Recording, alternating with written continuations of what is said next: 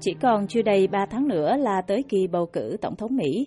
Trong khi một số người Mỹ đã xác định được kế hoạch bỏ phiếu cho người nào, nhiều người khác vẫn còn chưa quyết định và có những người còn lưỡng lự, chưa biết có nên tham gia hay không.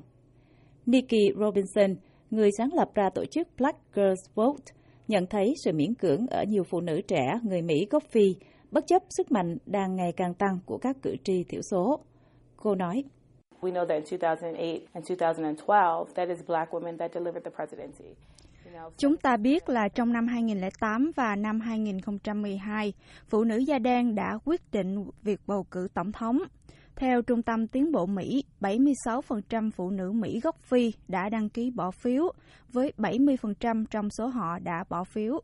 Vậy tại sao phụ nữ trẻ người Mỹ gốc Phi trong độ tuổi từ 19 đến 25 tuổi lại ở nhà trong ngày bầu cử? Sometimes they don't understand the power of voting and what voting is and how it impacts their day-to-day life. Đôi khi họ không hiểu biết về chuyện bỏ phiếu bầu cử, quyền bầu cử là gì, nó có tác động gì trong cuộc sống thường ngày của họ. Black Girls Vote là một tổ chức phi lợi nhuận, phi đảng phái. We have Republicans, we have Democrats, we have independents, we have folks for the Green Party, but we advocate for things that we... Chúng ta có các đảng viên Cộng hòa, chúng ta có các đảng viên Dân Chủ và các thành viên độc lập, chúng ta có các đảng viên của đảng xanh, nhưng chúng ta cổ vũ cho điều chúng ta thực sự tin là sẽ cải thiện chất lượng cuộc sống của chúng ta. Chúng ta ủng hộ cho những người ủng hộ chúng ta. Chúng ta cần phải hiểu sức mạnh của sự đoàn kết và cùng nhau đòi hỏi sự thay đổi. Trong các cuộc bầu cử sơ bộ, tổ chức Black Girls Vote đã đi phát những chiếc dù nhằm khuyến khích cử tri đi bỏ phiếu ngay cả khi trời mưa. Nhóm này cũng kêu gọi các nhà trẻ thu xếp giữ trẻ muộn hơn thường lệ để các bà mẹ có thể đi bỏ phiếu sau khi làm việc. We were blessed with an opportunity and partnership with Lyft, which is the driving company. And so what we did here Chúng tôi may mắn có cơ hội hợp tác với công ty cung cấp dịch vụ vận chuyển Lyft. Do đó, điều mà chúng tôi đã làm ở đây tại thành phố Baltimore là chúng tôi vận chuyển mọi người đến nơi bầu cử miễn phí, nghĩa là không còn lý do nào cho việc không bỏ phiếu. Tổ chức bình dân này đã gặp gỡ phụ nữ ở những nơi phổ biến như tại các cửa hàng, tiệm làm tóc, nhà hàng và các trường đại học. Tại trường đại học Brightwood ở Baltimore, bang Maryland, các thành viên của nhóm tiếp cận các cử tri nữ trẻ đủ điều kiện, giải thích về quá trình bầu cử và tìm cách cho họ thấy sự kết nối giữa các lá phiếu và cuộc sống hàng ngày của họ. Ví dụ, cô Robinson chỉ ra rằng những người mà các cử tri bầu vào hội đồng địa phương có thể ảnh hưởng đến phản ứng của chính phủ đối với một vụ giết người trong khu phố của họ như thế nào. Whether it's street police patrolling in that community, whether it's lights in that park across the street from me, cho dù đó là cảnh sát tuần tra đường phố trong cộng đồng, cho dù đó là ánh đèn của họ trong công viên bên kia đường, hay cho dù có nhiều cơ hội về kinh tế cho đàn ông Mỹ gốc Phi hơn, tất cả đều gắn liền với các chính sách, bởi vì chính trị diễn ra mỗi ngày trong mọi khía cạnh của cuộc sống chúng ta.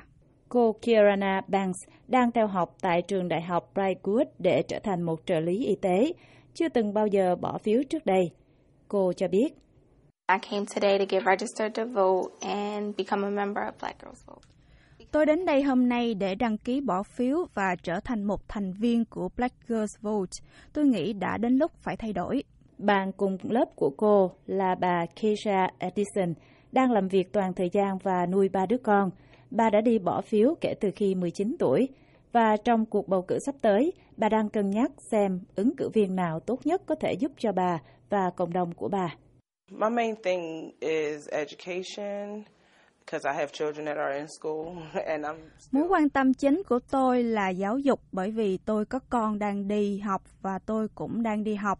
Ngoài ra, chúng ta cũng có một vấn đề về việc cảnh sát đối xử tàn nhẫn với những người đàn ông trẻ của chúng ta.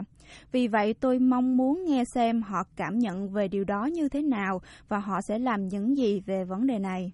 Bà Addison xem xét đến việc tham gia vào tổ chức Black Girls Vote vì bà tin rằng phụ nữ trẻ như cô con gái 21 tuổi của bà nên tham gia vào chính trị nhiều hơn. Con gái của bà nói rằng cô không muốn đi bỏ phiếu. she just wanted someone that actually had a voice for the youth and was concerned about the voice of the youth. Nó muốn có một ai đó thực sự lên tiếng cho thanh niên và quan tâm đến tiếng nói của giới trẻ. Do đó tôi nói với nó rằng bất kể ai mà con bỏ phiếu cho họ thì con cần phải đi bỏ phiếu. Lá phiếu của con rất quan trọng cho dù là con bầu cho ai. Để truyền tải thông điệp trên đến khắp cộng đồng, các thành viên của tổ chức đã sắp xếp đi dự các sự kiện ở địa phương, giống như một chiến dịch bầu lớp trưởng của trẻ em tại khu vực trẻ em, một chương trình dành cho mùa hè. Cô Robinson cho biết.